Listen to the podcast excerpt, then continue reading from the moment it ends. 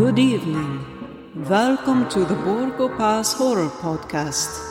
Enter freely and of your own will. In this episode, you may find many strange things, for the films to be discussed are old, and they have many memories. So, beware. Beware.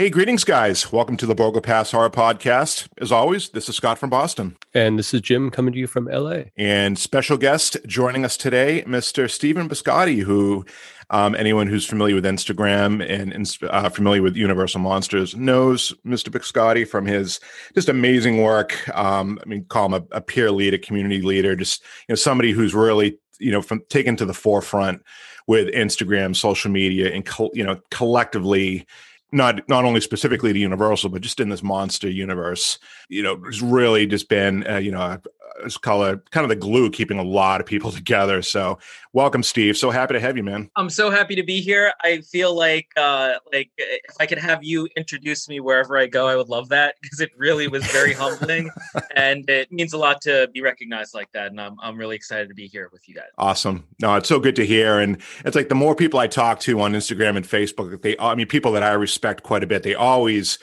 you know, will mention you. It's like, you know, Steve was like, you know, I don't say like the the the on the I guess you know maybe on the forefront of kind of a lot of this new you know this new age of of horror you know with yeah. in social media you know especially with like you know the 20s and the 30 somethings you know it's obviously horror has always been you know huge like in my generation jim's generation like in you know started with our parents but it's so nice to see you know the next crop like the folks you know 10 15 years younger than jim really taking you know taking the torch here and it's yeah, I was I was so just cool. gonna I was just gonna use the torch reference because I thought it was funny. So good job.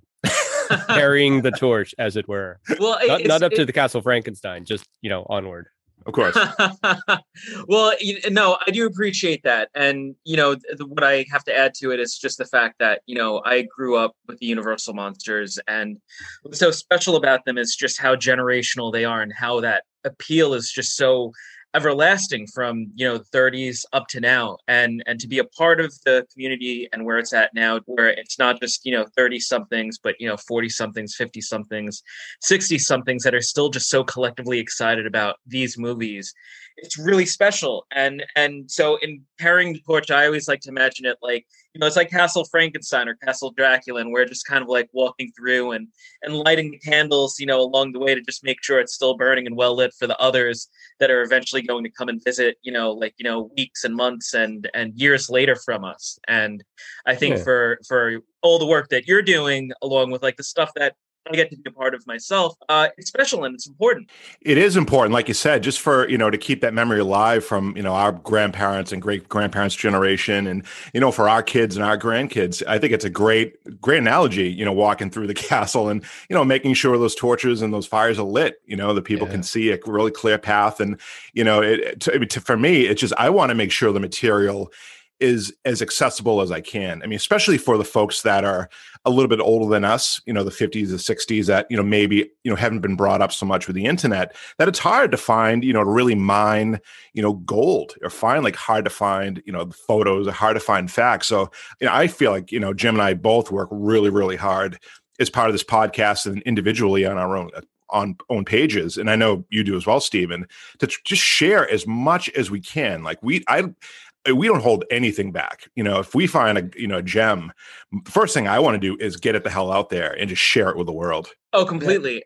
Absolutely. Yeah, and we're in a, we're in a moment in time where that the ability to do that is so amazing. I mean, you know, w- within within 20 short years, we've gone from writing a writing a letter and sending it in to famous monsters and hoping they publish it in the back and waiting for months, you know, in expectation to an instantaneous community that exists you know organically as as, as long as as broad as as we can make it. So and i sharing information sharing appreciation and and crossing the generations um I, I think the affection especially for these particular films just breaks down all the all the generational barriers and and brings us all into something we all have in common. And i think that's in it in times like this i i just i think that's the greatest thing No, it sure is. And I think that that, you know, especially with like social media, you know, we all talk about and we all recognize like the pros and cons of it.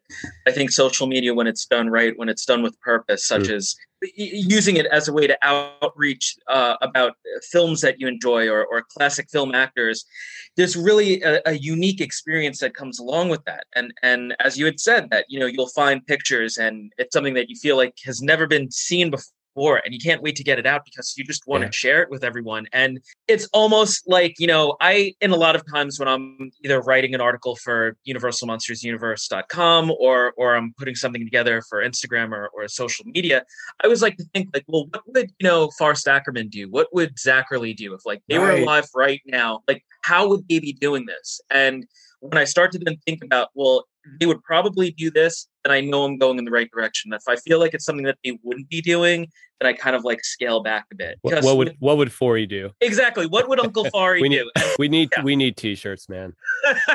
yeah, absolutely. With like like a little Borgo Pass horror podcast yeah. logo on like oh, the shoulder or, or like on the shirt as well. I got to meet him one time, and and it was it's it was a big moment in my life. I'd first moved to LA in uh, like 2006 or something like that, and I got to meet him very briefly at uh, at Ray Bradbury's memorial. Actually, I think I'm not sure. No, it might be the other way around. Anyway, moving on. Cool.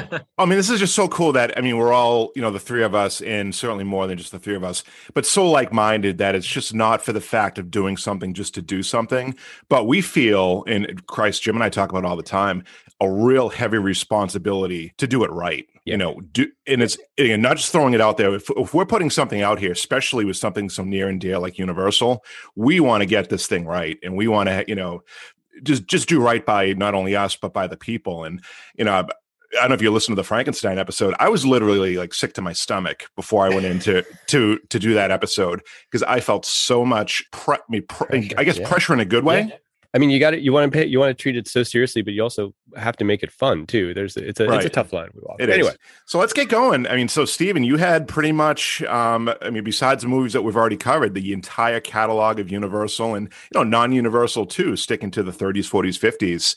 Uh, and you came back to us with Mummy's Hand, and you want to just me get into it. Why, of all the movies we could have done, why uh, 1940s Mummy's Hand? I, I, I, love how you say that. Out of all the movies that we could have done, I feel like as uh, we were just you know chatting before we started recording, it's the idea that you know the Mummy's Hand is such an iconic and influential film in the Mummy legacy for Universal and just Mummy films. Period. That uh, uh when you think of the Mummy, especially in the Universal legacy, especially now, I think people's minds immediately go to Stephen Sommers' 1999 film, and then, of course, naturally, the 1932 Karl Freund film. But so many, I think, fans of Universal, of The Mummy, and just film forget, you know, William uh, Christy Cabanne's, you know, 1940 uh, film. And, you know, from the fact that you have a new mummy in it, where it's a little more action oriented, that it was so influential and shaped the mm. rest of the mummy legacy Right. It's so important to talk about. And and I, I often feel like, you know, you could talk about Frankenstein, you could talk about Bride, and you could go on about those movies forever, you know, until like your last day. But talk about something like Mummy's Hand or Invisible Man Returns or any of those later films.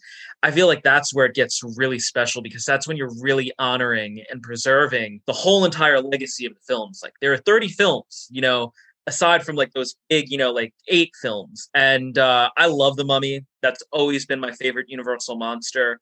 And The Mummy's Hand is easily my favorite of the Mummy movies, you know, of nice. all of them. Really nice, cool. I mean, no, and I had meant no disrespect to the Mummy's Hand when I said why this movie, or any other part of the Mummy. No, I, I, I love this movie. I adore the Mummy's Hand, but you know, just always interesting. You know why? You know why this one? What is the passion? You know what makes this your passion piece? And and again, something Jim and I have been, you know talked at nauseum over you know since we started the podcast was how important it was for us to mine some of those lesser known the B level movies. Um, so again, yeah. perfect choice for us. Did, did need a champion if my legacy could ultimately one day be he he never stopped talking about the mummy's hand and Kharis and Tana leaves, then I know that I could die happy. There you go. Yeah, it might start right here. So let's go. yes, let's. Awesome. All right. So The Mummy's here in 1940, um, starring Dick Foran as Steve Banning, uh, Peggy Moran as uh, Martha Solvani, Wallace Ford as Babe Jensen, uh, George Zucco, who's, of course, a longtime uh, Universal player, as um, Andoheb, and Tom Tyler, this time as um, Kharis.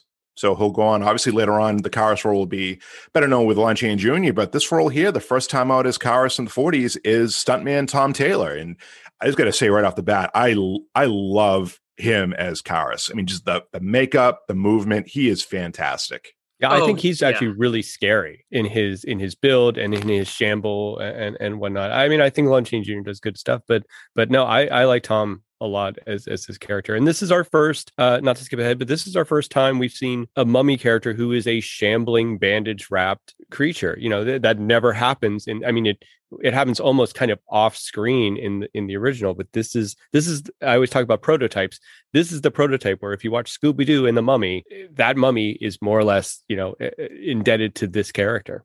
Oh, completely. And, and, again, I feel like that's another aspect of the film where it's just so influential in regards to all of like the way and the way that it shaped the mummy and how people perceive, you know, the character. You you could go across the world and just tell somebody like, well, describe the mummy, and it's that shambling, bandaged, you know, monster. Mm-hmm. And when you go back to the 32 one, he's only the mummy for like three to four minutes yeah. you know, screen time, and then it's all. And then, you know, he's then he's wrinkly Boris Karloff in a fez. Yeah, completely. Yeah, and I remember growing up. Uh, I was born in 1989, and so growing up throughout the 90s, like the imagery of the mummy that I was so taken by was the bandaged monster. And I remember the first time that I had seen the 1932 picture, I was really shocked by it because he's like you said, it's like the wrinkly Boris Karloff, you know, in a fez. And so for me, I just like really gravitated towards the, the 1959 Hammer picture, the Terence mm. uh, Fisher film with you know uh, Christopher Lee and, and Peter Cushing, and that owes itself completely to Mummy's Hand, you know, the Mummy's Tomb, and, and, all of these movies, and and what Tyler did with the character, just so wonderful, and and it, it also kind of helped influence Chaney, of course, and and Chaney added on to it. But when you think of the Mummy, I honestly have to say, you know, there, there's a reason everyone thinks of Karloff as Frankenstein. I feel like Tyler, you know, and Chaney, especially Tyler, since we're talking about the hand, you know, should be spoken about more given how much he gave to that role. And you have, and of course, Jack Pierce, you know, makeup man Jack Pierce, just doing mm-hmm. a, a, fantastic job as always, as you know, with this mummy makeup. So, all right, well, let's get rolling. So, um, opening scene, kind of a trope we see um, from this movie than uh, other movies or other mummy movies of the 40s is that we see um, kind of a high priest um, sitting in the temple of Karnak um, who's dying. He's you know aged out, and um, he's basically trying to shepherd in someone to take his place. And in this in this case, the next in line is uh, George Zucco, who comes in, and it's a kind of a cool scene. You see him climbing up these long um, stone stairways into this temple, and then they have um, between the the high priest and and Zucco's character Andoheb, kind of explaining the whole um you know the history of the of the mummy and you know things that they have to do. So yeah i mean steve well, this is your movie. Do you want to kind of get into some of the, the pantheon of you know kind of the i guess i'll say the responsibilities of the high priest? Oh the high yeah i i mean one of the things that i love so much about this is is that there's so much given to the to the backstory of the mummy. And it, it, plays a little bit through what we know from the 1932 original but it's a complete you know reboot by all means. And and so you get into like the high priest of karnak and uh, like the, the like the um, uh, the seven jackals i think it is like the hill of the seven jackals and you get yeah. all of that. But you find out, you know, from of course that Andoheb that you know that he's uh, of course one of the primary foils in hand.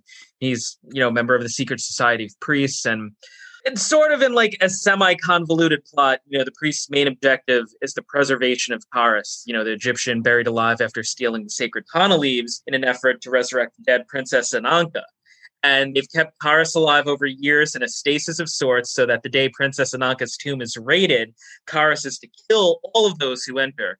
And uh, as with any great B movie, we really wouldn't have it any other way. So yeah, we got a scene of again, kind of the explanation of um, of Kharis and what needs to be done, and they have a cut scene of you know lifted right out right from the mummy 1932 of um, you know those who have seen that movie the scene where boris karloff breaks in to Ananka's tomb and you know attempts to resurrect her using you know the tana leaves and and of course is is discovered and taken out um, and then you know ultimately i want to say put to death because he was never killed but you know buried alive his tongue was cut out um, you know, wrapped in those the memorable bandages and everything. So, you know, right from 1932, we have this cut scene as the high priest is explaining to the you know Zucco character, um, kind of the history of Karla of um I said Karloff, the history the history of Karloff. of, of Kharis, yeah, with with with some really good inserts where they reshot scenes with Tom Tyler, almost like perfect shot for shot, angle and and and lens and and you know backdrop, and and inserted him in there it looks really darn good. You know, it does. You wouldn't. Have, I mean, unless you really had a sharp eye or you know knew what you were watching, it would be really difficult to tell. I mean, I think the only thing part where it's a little bit obvious is um, clearly Karloff laying down and they're kind of wrapping his head, and you can, you know, you, I mean, you know, Karloff, you can see the yeah. eyes and the nose, and yeah. but other than that, you're right, Jim. They did a fantastic job, and they put a lot of care into making it as seamless as they could. I mean, we're talking. Carl, Karloff's obviously not as quite as ripped and buff as as Tom Tyler is. So there's some Tyler. scenes where you see Karloff's kind of ropey arms and stuff, but you know, it's what it is. Um, I think they do, yeah, they do a great job. I have a question for both of you. Uh, do you have a preference as to like the 1932 backstory or Mummy's Hand backstory in which you see, you know, Kharis before he became a mummy, or in regards I, to 32 Imhotep before he became a mummy? I, I, I would argue. I mean, I'm, a, I guess I'm of two minds. I, I think uh, Karloff with his partial uh, East Indian heritage looks the part a little better with with with Tom Tyler. You're getting this very uh, American, you know, Anglo-Saxon looking dude in the the Egyptian gear, and and it smacks of a little bit of a you know cultural appropriation thing that we would we would call it now. However, I actually like the idea that Kharis, as opposed to Imhotep, Kharis is sentenced to to you know this this eternal whatever but he's also got a job like they can you know to protect the princess.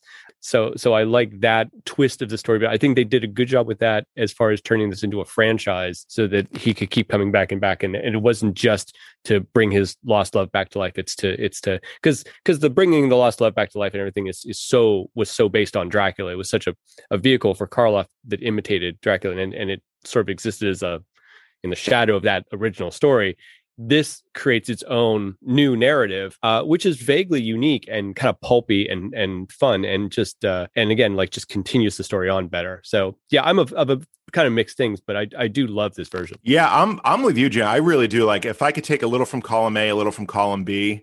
Mm. Um, I mean, I love the look of of Karloff. Like you said, he just he has that you know the Indian and just I mean I just I'm such a Karloff um gauntness and yeah. anyways yeah i'm just and I'm, tr- I'm trying to look at it you know kind of unemotionally but he just has such a great look but yeah I, I, I have so much respect for you know not only what Karloff did but what they did here in these 40 kind of the revival of the mummy movies making Kharis you know more you know action oriented with the um you know with the shroud and everything and yeah kind of that gimpy hand or the gimpy arm and the gimpy leg and it's just it's just fantastic yeah, yeah. stuff they do there in in this flashback thing real quick i just want to note they do there's a little edit when the um the soldiers kill the slaves uh, and i've just because i've just watched mummy and, and, mummy's hand almost back to back and making notes for for the show.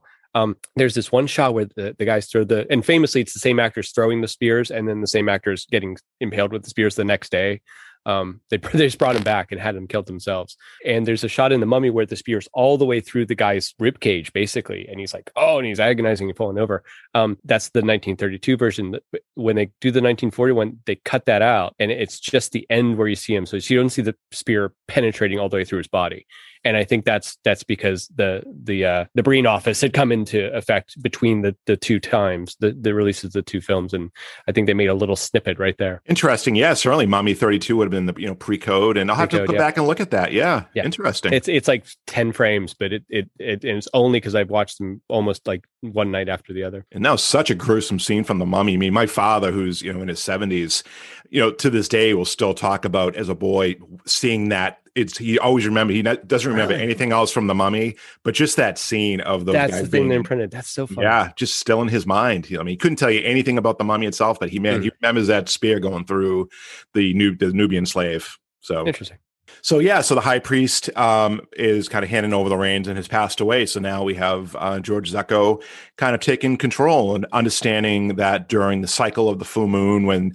the jackals howl and you know all these these cool things, um, Kharis has the ability to come back to life. So the instructions are um, during the cycle of the full moon uh, to brew three Tana leaves will give Kharis um, keep his heart beating I guess. And then mm-hmm. for action, for you know, if you want Kharis, you know, to give him movement, we'll brew the nine Tana leaves. So that's now the, the rules. right, but, right. But don't do twelve.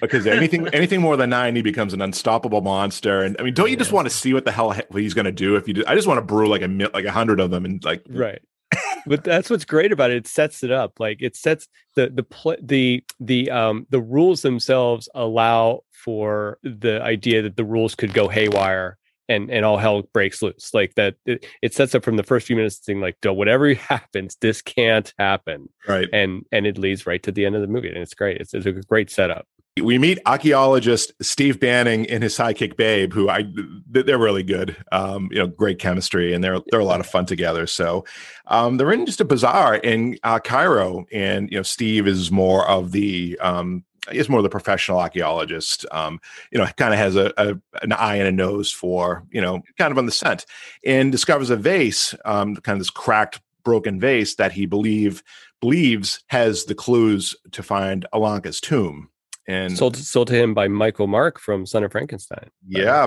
the, Mark, who's the elders. Uh, I- Igor has has it in for. Right. I could. I mean, going through his IMDb. I mean, he was you know Frankenstein, Ghost of Frankenstein, Son of Frankenstein, House of Frankenstein.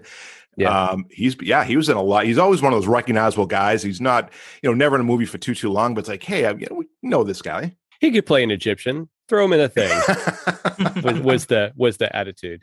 I love the there's a there's a little opening scene right before the babe and and and uh, and steve scene where uh, they get this kind of i don't know if it's newsreel footage or just b-roll. It looks like it was shot like more like a 16 millimeter of of actually 1930s era cairo. And and as someone who grew up with i mean raiders of the lost ark factored very large in my childhood, um, which is set in 1930s Cairo. It was it's amazing to see actual footage of 1930s Cairo, which which frankly looks a lot more metropolitan than Raiders of the Lost Ark would have led you to believe. It it, it looked it looks kind of like New York, but with a lot of you know different signage and stuff. Anyway, it was neat. I was gonna say, Steven, does that remind you of like Times Square at all? Uh, uh so maybe it's a little little different. A few more camels. Um, a few, just maybe just a few more. I, I really like I, I like Stephen Babe's uh, characters in this. It sort of makes me realize like we always think about Abbott and Costello meet Frankenstein as this lightning moment of like that someone somewhere was just was like, what if we take a comedy duo and put him in a monster movie? It'll be you know, and and we have this this amazing you know piece of, of film history that that changed you know that propagated a lot of other films of the type. You watch something like this and you see that Universal was kind of messing around with this idea of having a, a slightly comedic duo in their horror films as early as 1940. I mean, I mean, uh, they're not. Steve is obviously a lot more serious than than Bud Abbott. And Babe's a little bit more of a comic relief in, in the in shorter, stocky kind of thing in in the Lou Costello mode. But you can see like Universal is sort of trying this out as a way of like, how do we how do we make these films really entertaining? Can they can they be fun and scary at the same time? So I just want to point that out. I, I really, I think you see just the the germ of Abbott and Costello meet Frankenstein a little bit in this thing, and and also just it's a very pulpy adventure. You know, uh, the the main dude always has his his slightly less macho sidekick and it's like Holmes and Watson and everything. So it's it's a fun it's a fun duo to enter this movie with. I'd like to add on to that uh, with just like a like a personal note that the character of Steve Banning and Babe Jensen are actually my favorite of the like I wouldn't say ancillary characters, but my favorite of like the human uh, characters within mm. any of the Universal monster films. And yeah, uh, especially how when you move on to like even like the sequels, how like they follow through. It's something that you didn't really see in so many of the other pictures. And like what you said, it was like this prototype, this like mold that they were that they were going with, especially with uh, Dick Foran and uh, and Wallace Ford. That you just feel later on Nabin Costello meet Frankenstein, and ultimately right up until you know Mummy 1999 with like Brendan Fraser and John Hannah. There's very yeah. much that kind of like pulp, you know, Saturday morning uh, matinee kind of action hero uh, that it, you get it from it. It is. and even and even back into I I, I know that this uh, I know because I read it on IMDb um, that this film did influence Spielberg a little bit uh, with Indiana Jones. This idea of this adventuring archaeologist, and I think you see it in Indiana Jones and Temple of Doom with with Indian Short Round. Uh, you know, I mean, there there's always this duo. Also, it's always good in writing to have a character that the main character needs to explain everything to because then you're explaining it to the audience as well so it's always helpful now that's i had never heard that but it makes a lot of sense you know is spielberg getting some influence and you know some of that comic relief and you know yeah. kind of like you said mixing in the adventure with you know some of the slapstick stuff yeah, and yeah. i mean one of my you know one of my you know i don't know i don't say a favorite movie but like the the latter black cat with basil rathbone you see a lot of you know that spliced in too like you said that comedy um, I mean, that's that movie's almost over the top at points. Um, yeah, but but the, the, there was this German idea, and I, I, think it really works here. And and and Stephen, yeah, to your point, I, I agree. I I think there is a lot of Stephen Sommers mummy movie in this movie. I, far more that movie is far more similar to this than it is the the 32 much more gothic you know Karl Freund film. That's for sure. It's completely, completely, absolutely. And and I know that the fan base, especially around the Mummy 1999, it's it's really exploded over the last few years and you know i see it all the time on like instagram like whenever i post about like the mummy 1999 or whenever i see conversations happening there's a lot of love for that and I always try and like enter that conversation with the, you know, if, if you love this movie, you know, you might want to go back and watch The Mummy's Hand because there's so much of the spirit of that and the DNA of that film that mm. permeates throughout that Stephen Sommers movie. I mean, we get to it a little bit later on, you know, after, you know, uh, Steve Banning and Babe Jensen approach uh, George Zucco's uh, Andoheb, you know, yeah. at the Cairo Museum. And there's a lot of that that plays like earlier moments of The Mummy 1999 with like Erick Avari's uh, Dr. Terence Bey when when they bring him like the map to uh, right. Optra. And those are fun movies too, by the way. I, am a big fan of the Sommers uh, Mummy movies. I think I think they're a, a, heck of a good time, and they're they look great, and I think they're they're good fun. So going back to the bazaar, so yeah, Banning has found a vase which they he believes may contain the whereabouts of Ananka's tomb. So brings it back to um, Cairo Museum. And let me before we get actually to the Cairo Museum, there's kind of a homeless guy, um, you know, sitting down. he's begging for change, and you know, you can give him a few cha- a few pieces of coin, and he'll tell you your future or whatnot. So he's kind of watching the you know this all go down. Um, so you're not really too sure who he is. Is ultimately you learn he's a, a spy of um, of Zucco, of course, but um, see him kind of eyeing everything in, in the bazaar. So finally, we come back to the Cairo Museum, and Banning is um, presenting his find to uh, Dr. Petrie, who mm. is you know I don't know if it's a teacher, his boss, you know, so, somebody that he respects and kind of a renowned archaeologist as well. And um, Petrie is you know confirms basically everything that Banning thinks that this is a legitimate vase and legitimate um, map to Ananka's tomb. But you know, of course, Petrie needs one more, needs someone else to uh, you know confirm that, and walks into the room and. Who do we see is uh, George Zucco now playing kind of the dual role of not only the high priest, but kind of the uh, I don't I'm not sure his exact position, but you know certainly an overseer of the Cairo Museum. Do you guys have a better sense maybe of uh, what Zucco's role here is at, at the museum? I always felt like again, like he was kind of like you know Erick Avari's character, Doctor uh, Terence Bey, where he's kind of like the head uh, curator of the museum. Yeah, I right. felt like he was kind of like in that serving servicing in that role. In the event that he would probably at some point see you know like two young bucks come in and and and have found you know something uh, serious to to his cause. Sure. So, I mean, immediately, um, you know, Zucco knows that they have, have uncovered um, something that should not have been recovered, or certainly, you know, not to his uh, liking. So he immediately poo poos and says it's fake, um, wants, you know, Banning to just forget about anything. You know, Banning, the, the minute he finds the vase, he's got, you know, all these wheels in motion in his mind to start it, you know, bring everyone out to the desert and, you know, really start, you know, searching for this tomb. And so obviously Andoheb, uh, seeing the vase, knowing that you know it is legitimate and not wanting Banning, of course, to discover the whereabouts of Ananka's tomb. Um, you know, takes the vase from Banning and drops it and smashes it, and you know, a little bit of a, a tense scene. office to reimburse Banning, and so at that point, that almost just reassures um, Banning that he's onto something. Like he does not trust. Um, I don't know if it's trust is the right word at this point, but you know, he's you know very sure that he's on the right track, as Dr. Petrie is as well. So I think it's yeah, yeah. kind of an interesting, you know, we kind of have this like this double agent of uh, you know Andoheb um, as Right. you know, mur- the museum curator, but also now as the high priest to protect um, Ananka. Well, I, I like the I like the bit where he, he's trying to you know steer them off course. So he mummy splains uh, the whole thing to them as well. If you really were a uh, a real archaeologist, you would understand that the uh, you know the cross section of the uh, da, da, da, you know um, he he, he kind of makes up a whole bunch of gobbledygook to say like, well, you know, you're obviously, and that's why I think. I mean, I think I, I I know St- Steve is an archaeologist, but there is this idea that he's more of like a bit of a tomb raider than a, a pure um, academic, right? I've Like always got lower that order. impression. Yeah. Yeah. not respected, not not you know considered uh, a, a real a real scientist and stuff. So yeah, that's the idea. Se- second tier.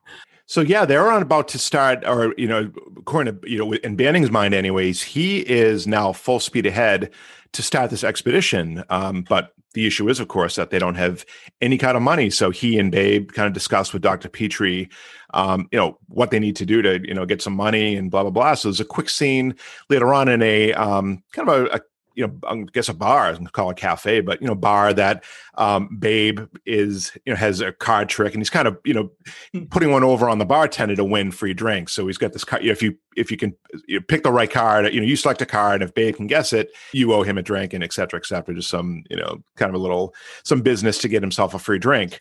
And in walks. You get the uh, feeling this is how Babe has has made his way for a while here. Like he's he's he's that that's what he brings to the to the duo a little bit is a little bit of this uh, uh plucky um yeah I don't know I don't want to call it scheme but yeah Well, he mentions you know a few times. You know they're they're from Brooklyn, so it's yeah. You just picture like these bo- you know good old boys from the streets of you know Brooklyn, you know doing whatever they can. And yeah, these got like some little side some little side business with you know cards to you know trick people out of you know money or in this case alcohol. So he's doing very very well. He's got you know drinks all over the place. So uh, we meet for the first time the great Solvani, who enters the right bar. So he's a performing um, uh, magician from America who's you know has a little um, show here in in Cairo, and he's actually just about to leave. It didn't sound like they were doing great, great business. So um, Vanny comes in, sits down. Of course, Babe, the minute he sees him, he's like, uh, you know, his eyes get wide. He's like, oh, uh, you know, real pigeon here that I can. he sees know, a mark yeah yeah, total mark. so so Vanny comes up to the bar and uh, it's kind of cool. You, know, you see, you know, Banning. He could see behind the bar. There's a sign, literally advertising the great Solvani as this, you know, musician, uh, musician as this great um, magician. So Banning's trying to get Babe's attention. Like, yeah, maybe you shouldn't try to put one over on this guy. And kind of a cool little scene. Yeah, Steve, you want to kind of take it from here? With Oh, I, I'd love to. I absolutely have to say this is one of my favorite favorite moments in the whole movie. The first time that I ever saw The Mummy's Hand, I actually stopped it and rewound it just to rewatch the whole the, the whole sequence. I, I love uh, so much the the um, the chemistry between you know uh, uh, Banning and Jensen and Solvani. I, I think Cecil uh, Kellaway, who played Solvani, is just it's just so wonderful, and it and it speaks to really the true spirit of of what Universal was doing best with making a mummy movie, and they were making it a very pulp adventure Yeah. filled with horror elements to it. And it's when I think of a monster movie, you know, they're very different than horror movies, and monster movies have that kind of like style to it, and that and that spirit of fun. That's what we all love about them. And so, of course, yeah, you know, they're they're in this bar, and and you know they're trying to almost con you know Solvani a, bit, you know, with the card trick that that uh, that Babe Jensen has, and of course, you know, unbeknownst to him, he doesn't realize that Solvani is in fact, you know, the the famous American magician, the great Solvani. So Solvani gets one over on him, and that's their their beginning entry point to basically court him to see if he'll help them travel to the Hill of the Seven Jackals, uh, which was actually a really fun reference to the 1932 film and then ultimately uncover the tomb. And and of course, then you know they're being watched, and a fight, a very comedic uh, fight, uh, breaks out. yeah And I love the idea of them being spied upon. Uh, i- i- if through uh, through the film, it, it's just um, it, it it's great, and and it- the the spying aspect is something that plays through even in in the sequel with like the Mummy's Tomb. It, it's a it's a little character in story flourishes that I, I just absolutely adore. Yeah, I mean, and Imhotep has you know minions every place. He kind of he has one lead minion that you know we'll get later on. You know when they finally get to camp, who's you know kind of does his you know his business with the tana leaf, fluid and whatnot. But yeah, you've got to you've get the idea that you know this high priest has you know quite a few minions and to your point you know they're all over this bar and um, you know going back just to this and, and i agree stephen this is just a fantastic fun scene i think what puts this and this is just I mean, you know, my personal opinion, what puts hand over, you know, Ghost and Tomb is just the the chemistry with these actors and actresses is just so it's just so natural and fun. Like the, you you could see all these guys, you know, hang out in real life and just having like a total blast together. It just and, doesn't yeah, feel like that, anything artificial. Yeah, and I I do think I think um you know Steve and Babe make a great B movie duo. Uh, and i think in being in being kind of a b movie duo and not an a movie duo they're, they're not humphrey bogart.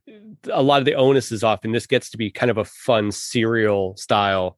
A lot of these these these latter universal films um start feeling more like when they the serials they did uh you know in in the same era and it, a lot of that's based on budget and how they shoot it and they shoot it in kind of just a master with two people talking and not really go in and do close-ups and and get too complicated because they shot them on on a low budget with a with a tight schedule. But but what what also comes through is the the fun and this fight in the bar is really a really it's a brawl. It it's really like a a, a Republic serial style fight where the people are getting hit with chairs and stuff, and it's all these stunt guys just running around, and no one really gets hurt. No one, there's no, no one's getting stabbed. No one's whatever. You know, it's it, it, it there's not, there's not the the pitch of seriousness to it. It's just, it's just a good old fashioned, you know, fisticuffs and they jump out the window and they, they have to like get the magician guy out the window who's not exactly the most agile guy ever and stuff. Um i wanted to just say that uh so so the, the spy guy is played by an actor named sig arno and he was a, a german jew who fled the nazis in 1933 and made his way very slowly to to america and then started you know would get all these these parts as uh arabic and semitic type characters. I mean he would he would had play a certain style but uh but it's it's it's you know it's he's he's got a great face and he's got a great look and stuff. And again I, I keep making the analogies but i can't help make the analogy to the the the, the spy in the cairo bazaar in raiders of the lost ark. I mean there's there's so much of this guy in that character um you know with the, with the guy with the monkey on the motorcycle and stuff. Um it's really uh you, you see the legacy this the, the the large footprint this this film this small b film uh leaves behind it. Totally so one of the things that you had said was just that you know you had mentioned like the budget and uh, so i just the movie cost 80000 to make. And so like inflation today i think that's just like a little over a million dollars. And you look at like the scale of what they were working on and and from what like you know the cast that they assembled to making this like really humble little installment you know that that absolutely it, it's it's a part of that like 1940s adventure serials that did go on to influence you know spielberg and and all of these you know yeah. the later uh films but what specifically struck me about the earlier words that you were saying was just how much fun it seemed like that they yeah. were all having with the cast and we often talk about how exciting it would be to be on like the set of like Phantom of the Opera or, or, Frankenstein, just to kind of like walk around the magnificence of of these sets. But with like the Mummy's Hand, this is kind of like the movie that I would love to have just been a fly on the wall or just to be there for because it just it seems like they were just having so much fun. I think a lot of that has to go with the fact that like the Griffin, Jay, and Maxwell Shane uh, a, a, script. It's just it's so punchy and it's just so it, it, it's such a like a lighthearted effervescence to it where you know it doesn't really take itself seriously and it's not as dark or dramatic as you know Frankenstein or Dracula. And right. actually so because this is an original uh, story that they had created, but it really does seem like they were just having a blast making this movie. I mean, you you, you knew pretty close. I mean, once they get into the kind of the barroom brawl, and the first thing Solvani does is like jump up on the chair, and he's like, "Oh, jeez," you know, he's like his hands go to his head. And so yeah. I mean, you know, like we, it's not going to be like knives and bloodshed, and um, but no, just a, it was a really fun time. So yeah, so just really quick prior to this um, this all out brawl. So um, Banning and Babe and Solvani have kind of come to an agreement. Solvani's got some money. Again, he's ending his tour, his magic, his magician tour. So has a few bucks um, and was scheduled to go back to America with his daughter, uh, Marta, it sounded like the next day. He agrees to fund this expedition to find Ananka's tomb. So, of course, Banning and Babe are quite happy with that. And next scene after the bar fight is Solvani you know, returning to his guess, hotel room, wherever he's staying with his daughter, Marta, who's also part of his um, magician act. And she's you know learns of his her dad giving away you know pretty much all of their money to these these two guys um, so doesn't know where they live and everything. So of course she's extremely skeptical very you know seems very worldly. You know i'm assuming she's handling i'm hoping she's handling at least the, the money and the business end of i think so because uh, i don't think he's very good at it and i think he's also got a little bit of a penchant for the bottle so. Right right.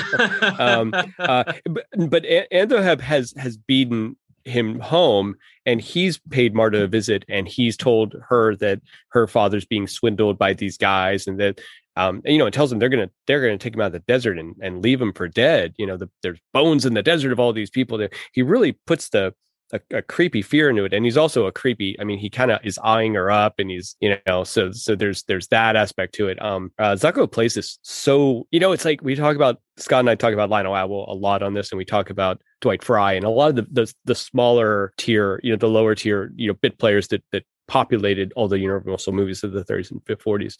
And um and Zucco, we haven't this is the first time I think we've gotten to a film, Scott, with Zucco in it. But Zucco is a is a critical long lasting you know second secondary character in so many of these uh, films we get into around this era with universal um he's and he's he's so much fun to watch he is no he shines in this movie and for all like the slapstick com- uh, you know comedy bits of pretty much everyone else in the film yeah. He is straight he is evil. He, he's in a serious film somewhere else over here, and then yes. you know Steve Steven Baber in the comedy on the other side. Yeah, exactly. this is one of those things where like it's a few different movies put together, but um, Zucco brings a sober seriousness to these films, kind of like more like an Edward Van Sloan, where he yeah. he kind of makes it feel more legitimate just by his very presence. Yeah, he brings a lot of weight, very you know seriousness to the role, and yeah. I mean just some of the eyes too. I mean, we always talk about like just that glare. That's that's you know the, the glare of like Bela Lugosi, and yeah. I'm not going to equate them apples for apples, but man, there's a couple of scenes where Zucco is you know at this scene right now when he's talking yeah. with Marta, and later on in the film, and they actually have it's not quite the pen light, but it's very dark you know he's lighted very darkly, but just those eyes. Um, he's got some buggy, creepy eyes. Yeah, yeah. Sure.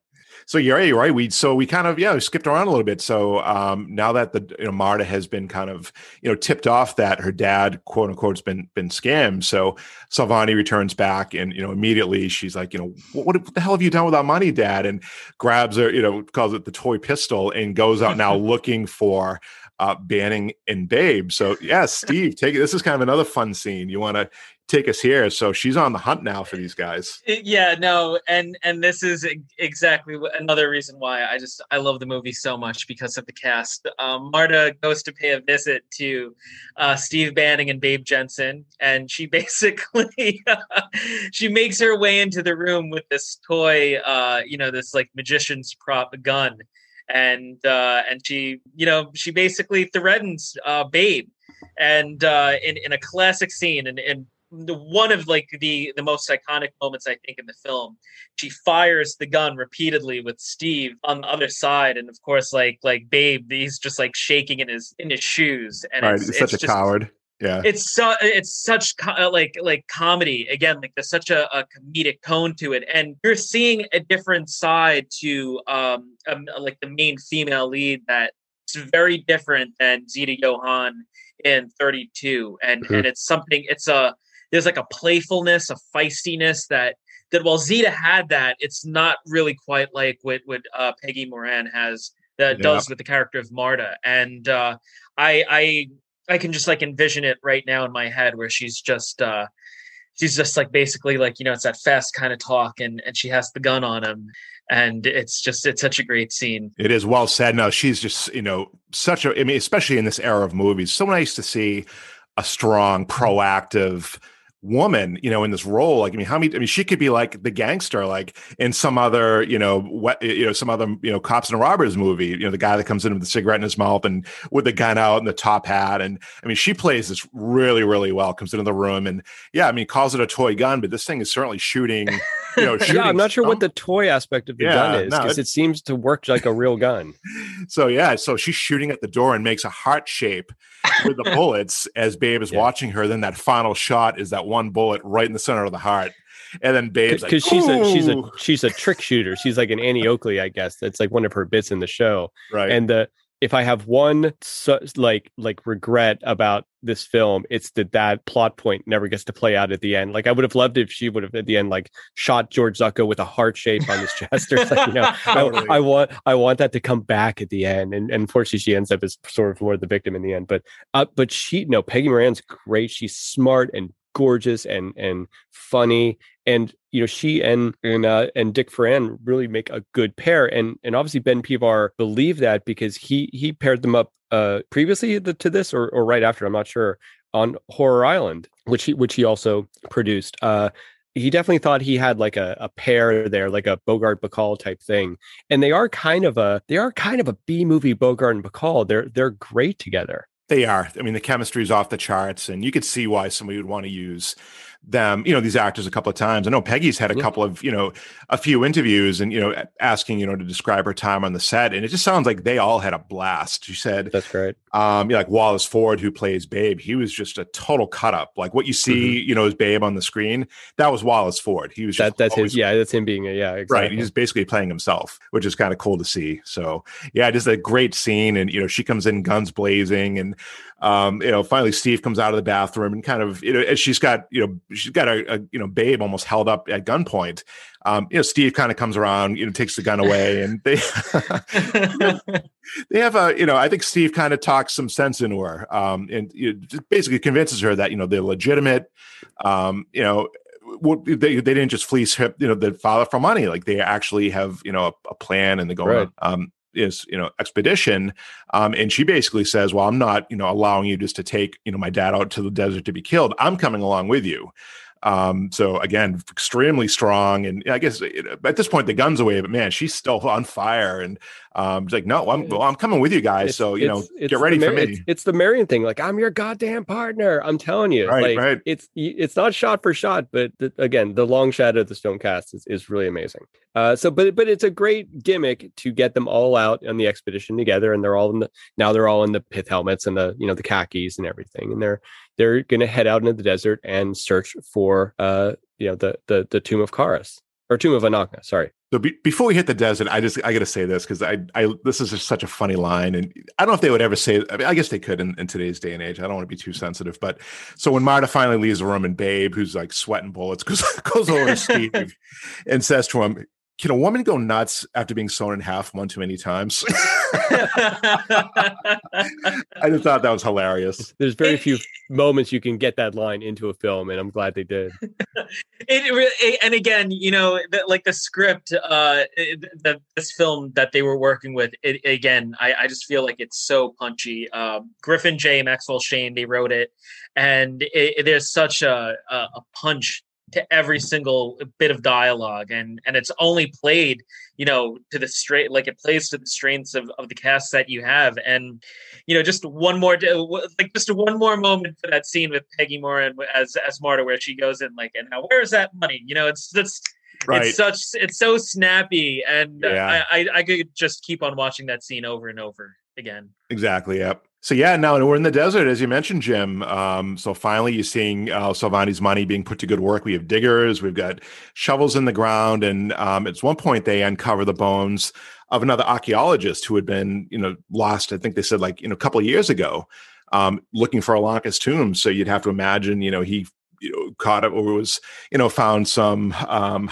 you know, they didn't really explain how he died, but you'd almost have to imagine it was probably um, Zucco and you know one of his minions, you know, putting a stop to another um, exhibition, right? Exhibition, yeah, yeah, yeah. Well, yeah, you, you just assume, um, or or not Zucco. It's it's Zucco's uh, predecessor, the the older guy. You know, there's a part of this where you know if you again, uh, Stephen, we talk about like looking at these uh, in in their in their situation of the the moment they came in out in right but also you do have to kind of look at these through a 2021 lens you know just as, as an idea and and you get to this thing where like you know george zucco's character is trying to stop foreigners from coming to his country and pillaging the tombs of his ancestors and taking all the their stuff for their own to make themselves wealthy. And there's moments where you're kind of like i'm actually not sure who the hero and the villain is in this movie sometimes. Like you do get the motivation of of the priest of karnak. Like they're trying to protect their own their family and their their ancestors and their their history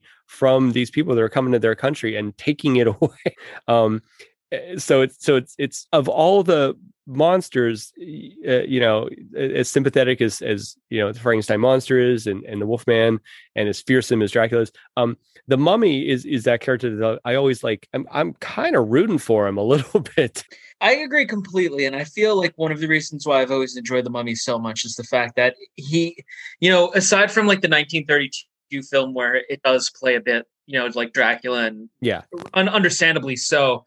With the further, with the, like the later films, like you know, Hand or Tomb or or or Curse or any of those, they're they're really quite different from everything else that was being done. And I think a lot of that does have to absolutely play into the part that you know when when you got into the late when you get into the later Frankenstein and and Wolfman and, and Dracula films, they all start to intertwine with one another. Whereas the Mummy always kind of existed on the outside of that, and regardless of any plans to like bring the Mummy in, like the films that we got in those original legacy films, they were just very standalone mm-hmm. in their own corner of this universe that we had. And so, you know, when you're dealing with this character, you know, not only are there the elements where, yeah, like the like the tomb raiders, the archaeologists are are coming in and, and they're pillaging and so you get like that kind of like argument for both sides, but then also with like the mummy, absolutely. Not so much maybe in this one, but in like definitely like the sequels, he becomes this proto slasher figure where mm-hmm. he's just like ro- ro- roaming around strangling people and killing people. Yeah. And like that's something that you never really got with the wolf man or you never really got with frankenstein. They would you know attack people but like the mummy was just more of like this like you know single-minded monster where this is just what he was doing and he was always very different than the other uh films that were produced. Yeah. Well it, it i mean it makes me think a lot of the creature from the black lagoon you know a couple years after this where he's you know they're intruders in his territory and he's protecting what he thinks is his. And so there's just this simple-minded nobility to it to the character. You're like okay no i get that. And also you're like well you traveled 6000 miles to go someplace that people warned you against going so the the hero bears a certain amount of responsibility. What it's interesting with Kharis too, just the motivation, his motivation for killing is different in this movie than some of the sequels to come after. So in this one, it's all about the tana leaf fluid. So it seems like it's he's basically put or whoever's you know in control of Kharis at this point, and it's the yeah.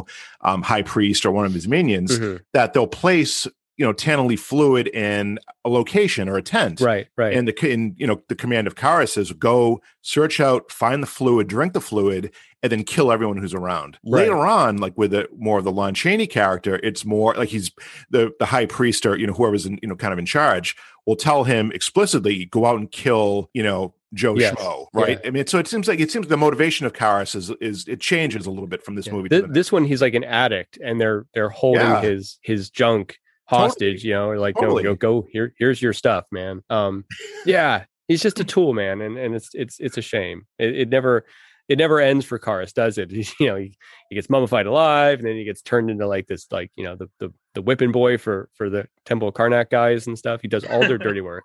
Right. Now, at least in other films, like he had kind of the motivation that he was trying to, you know, reunite with, you know, the princess. This one here, yeah. it's basically exactly find your drug you know, yeah. take the drug, get strong, and then just you know, if you have time, just kill everybody that's you know in the in the vicinity. trouble. Do some strangling. Yeah. Um, and you and you see, this is the thing that I feel like Universal has never really understood uh, in a in a further mummy film. Like you never really saw them play up this element of Kharis again. Like alone from the fact that you never saw Kharis again aside from like the Hammer picture, but like there's so many of these like great elements that make this such a fun monster and such a fun monster movie that I'd love to see, you know, explored in, in an eventual, you know, reboot or remake or whatever else it is that they end up doing with the character. Yeah. I, I would just love to see a movie with a mummy wrapped in bandages. Yeah. Eh, the most recent iterations, which we don't need to get into, I think there's a hesitance uh, on studio's part j- just because now you know this this whole mummy everything from from like I said, like Scooby Doo to like you know all uh, you know animated cartoons to to to the you know breakfast cereals and everything. It's like the Frankenstein monster. The the image we have, the graphic image we have in our heads now as a culture of the mummy is has turned into something more adorable than frightening. Um, it's it's it's so familiar. Uh, we're we understand this character, and we've seen this character in so many times as not a scary character in, in a commercial or, or in you know the monsters or in whatever that I think a studio person nowadays goes like, well, we, we got to do something different because this this this look of this character is so familiar. We have to you know go a different direction, and and there's a logic to that. Having said that, I think there's something so terrifying about the this bandage wrap thing stalking slowly towards you that I'd love to see it in something. Yeah, I mean, it's become such an iconic, um, you know, what everyone thinks about is the mummy. So I kind of feel for, you know, the younger generation or, you know, kids that, you know, geez, I want to see a mummy movie and they put on the 32 Karloff film and they're like, Where, where's the mummy? And then it's like, and I've, I've read, you know, I think definitely since starting this podcast, but over a few years that that movie seems to be getting quite a bit of hate from you know probably not like you know folks our age but like say that you know they have the younger generation coming up here that you know they're getting into the monsters and you know frankenstein mummy dracula blah blah blah they're waiting for some dude to walk around in bandages and kill people and mm-hmm. then they mm-hmm. see the boris karloff movie you don't you don't get this this the the gratification that you're expecting. Yeah it's it's sort of the irony of, of that first prototype film. Right. um uh and and and you know and i get the idea of like because the thing with the mummy is you're always kind of like well you could just run away really fast because he's not going to catch you but, but but but you know it's it's i always talk about it's the it's the pepe le pew thing where the, the the the female cat can run away as fast as she can and she turns around and there he is. Yes. Um it's like jason it's like michael myers and and obviously the mummy there's there's a there's a horror logic that is not physical logic that um that these things function on. But oh, we should probably get back to the plot here. Hold on, Jim. So Michael Myers, Jason Voorhees, and Pepe Le Pew. Yes. Okay. Same dynamic. I'm just gonna I'm write, telling you, right, you, gonna... you can't you can't get it. You run as fast as you can. You can't get away. Got it. Okay. I no, you know, I love that. Uh, just that imagery of that in my mind, and and know, I'm just gonna start to be the biggest proponent for a new Mummy movie on Universal Monsters Universe in hopes that like Blumhouse or or yeah. Universal Pictures notices and says, Steven, you know what, we need to bring you in to be the creative architect behind this, and then we could just continually reference this episode while totally. like developing it and and and Jim and, and Scott and, and just help so, influence what that next mummy movie could be. I, I, I, see I see you sitting down with with the studio head and and and by the way, but my studio heads are for some reason are always cigar chomping guys from Jersey and he's like, he's like, so tell me more about this Pepe Le Pew idea. Um, no, no, no. So, so let's get back. As it's much slow as moving and culturally insensitive, just like Pepe Le Pew. oh my God, we're having so much fun with this banter, but I'm thinking let's get back to the desert really quick, possibly before we lose our listeners. This is uh, this has been awesome, man. So yeah, back at the desert, and uh, so Babe Jensen has uh, dynamite. So of all the people on this expedition who would be handling explosives, it probably wouldn't be Babe, but he is and it they go off and it sounds like and again so we kind of see you know zucco and the minion kind of spying on everybody so it's probably meant to believe or i'm thinking that the explosive might have been set early to, to kill bay but regardless it goes off um, takes down a piece of um, of rock and basically uncovers Kharis's cave. So they were kind of digging in one location, the explosion happens in another location, and they see the seal of the seven jackals. They go in, and it's Kharis's cave. I'd like to mention that th- this this the finale of this film takes place in the woodsiest part of Egypt I've ever seen. Uh, there's there's quite a lot of underbrush and trees and stuff, and it looks suspiciously like the Hollywood Hills um, or Malibu, possibly. But I think they get away with it. With black and white, they definitely get away with it. Um, yeah. So, but they, they they inadvertently I, I like the idea that the villains inadvertently actually reveal the entrance to the tomb for the for the heroes right exactly so they go in um, and uncover Kharis and you know take him out of of the tomb and lay him out um, at one point. So really, it's Banning and Petrie that are you know looking over and kind of examining Kharis and you know make the mention of you know how lifelike he is and etc. So Banning is called out. Honestly, I forget why. It's some business that you know takes Banning now out of the cave, and um, and Holdhead comes in. Um, surprises Petrie. I mean, obviously they know each other from the Cairo Museum, so Petrie is um, I'm not suspicious, but I mean, he's surprised to see him, but doesn't think there's anything ominous going on. After, so two, after he said that, that this was all nonsense, right? Yeah, right, exactly. he just happens to be there. So, um, so the two of them start examining, um, you know, Kharis, and Petrie holds um, up Kharis's hand and can feel a, a slight pulse. And um, at that point, man, I think I would have been out of the cave. But he's like, "Oh wow, yeah, there's a, there's a pulse. He's alive. Wow, that's kind of interesting." And then um, um, Andoheb pulls out a little vial of and makes it clear, oh, this vial has nine of the fluid of nine tana leaves. So of course, gives it a car and oh wow, his uh, his pulse is getting really fast.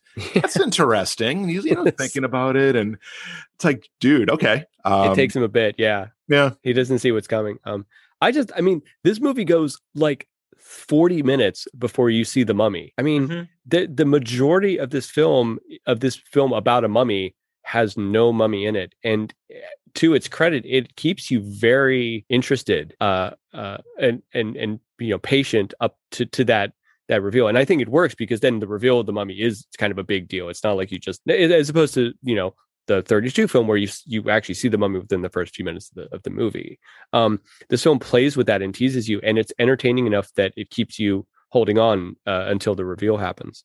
Yeah, so Kharis comes alive and sits up, and you get to see, you know, mummy in, in just the full detail with the wrappings, and just looks yeah. absolutely amazing. Oh, um, sits up really slowly and um, chokes out Petrie. Um, so falls dead.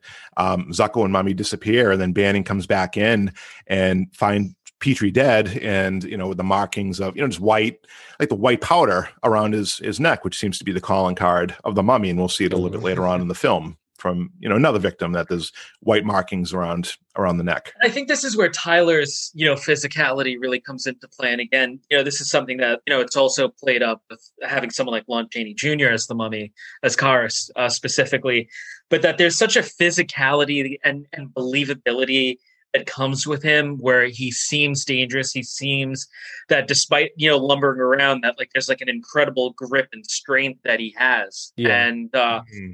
Oh, what i like about it is you know it's not particularly a graphic or brutal but it does like scare you know like the tana leaves out of you because there's this frightfulness that comes to this monster that that you just it's almost played for laughs later on in in regards to like the general idea of the mummy like how you reference like scooby-doo or like these yeah. or like maybe like goosebumps but when you're looking at it in 1940 and and what they had done in in the mummy's hand there's a real seriousness to it and and it still works and it still holds up and i think a lot of that plays because of who you have as the mummy and i love karloff i mean karloff uncanny he's he's you know he this was his movie. This, you know, he was the mummy. But with yeah. Tyler, you know, Tyler really just reinvented it and and gave us, you know, I think more of the mummy that we all think of and we all respond to. And and for me, I grew up with the 1959 one. That was the mummy movie for me.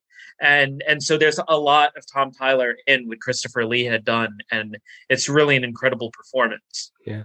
I think the the scary idea of the mummy comes from its inevitability and it's the inability to reason with it. And and I do think in that way, I think maybe more than the Frankenstein monster, the mummy is more of a prototype for like a Jason Voorhees type character. There's an idea that like it's like the terminator like you can't reason with it it's not going to stop it it once it's coming after you there's nothing on earth you can do it'll follow you to the ends of the earth it's undying um you, you can't buy it off you can't you know plead it off um it's merciless and it, it is going to kill you one way or the other and i think that's where the terror of the thing comes it's it's a it's a human shaped thing that has no humanity anymore and i think that and it has no face too. I think in in removing mostly the the facial expression, all you have is these eyes, and and I think that's what's really um, really makes it a, a terrifying icon, horror icon. And there's, and there's something so personal about being choked to death. Yeah. it's not an instantaneous death. It's not like you decapitated and you just black. I mean, it, you, it- as the victim, you're looking at your attacker. You're looking at this Kharis for 10 or 15 seconds as he's just squeezing the life out of you. I mean, that, and we've, we've talked about personal deaths before, Jim, We're like, you know, man made monster and, you know, some Right. ways he could have done better with knocking off Atwell. You know, when Kharis, and you know, to your point with, you know, this guy, with Tom's just such a big, imposing guy all these deaths here was he's choking people out is extremely it's not bloody it's not overly violent but man how personal is this death and how long it takes for these people to succumb to death Yeah, yeah, it's a it is it's a personal. He's not killing you as much as he's murdering you, and there's a little bit more of a yes yeah of a good thing point. there. Yeah, yeah, yeah. And also, again, his his physical size. You know, we're getting into these this era with um with someone like Dick Foran, who's who was a Western actor, who's who's a heftier guy than say a, a 1930s guy like Colin Clive, right? So as your protagonist gets bigger physically, your your end your your your monster needs to get bigger proportionally. So you need someone who can seem intimidating and dangerous compared to a, a leading actor who himself is physically seems pretty capable. so marta and banning are kind of hanging around in Kharis's cave figuring out the next move and um, kind of trying to put the pieces together to figure out how they could find Ananka's tomb because they're really not coming up with any clues digging in the desert. And um, Marta, of all people, um, kind of the non-archaeologist, kind of um, you know looks at some of the um, just some of the drawings around the cave and basically decides, or her opinion is that there's a secret passage connecting the cave to Ananka's tomb. And I mean, Banning immediately is on board and says, "No, you're absolutely right."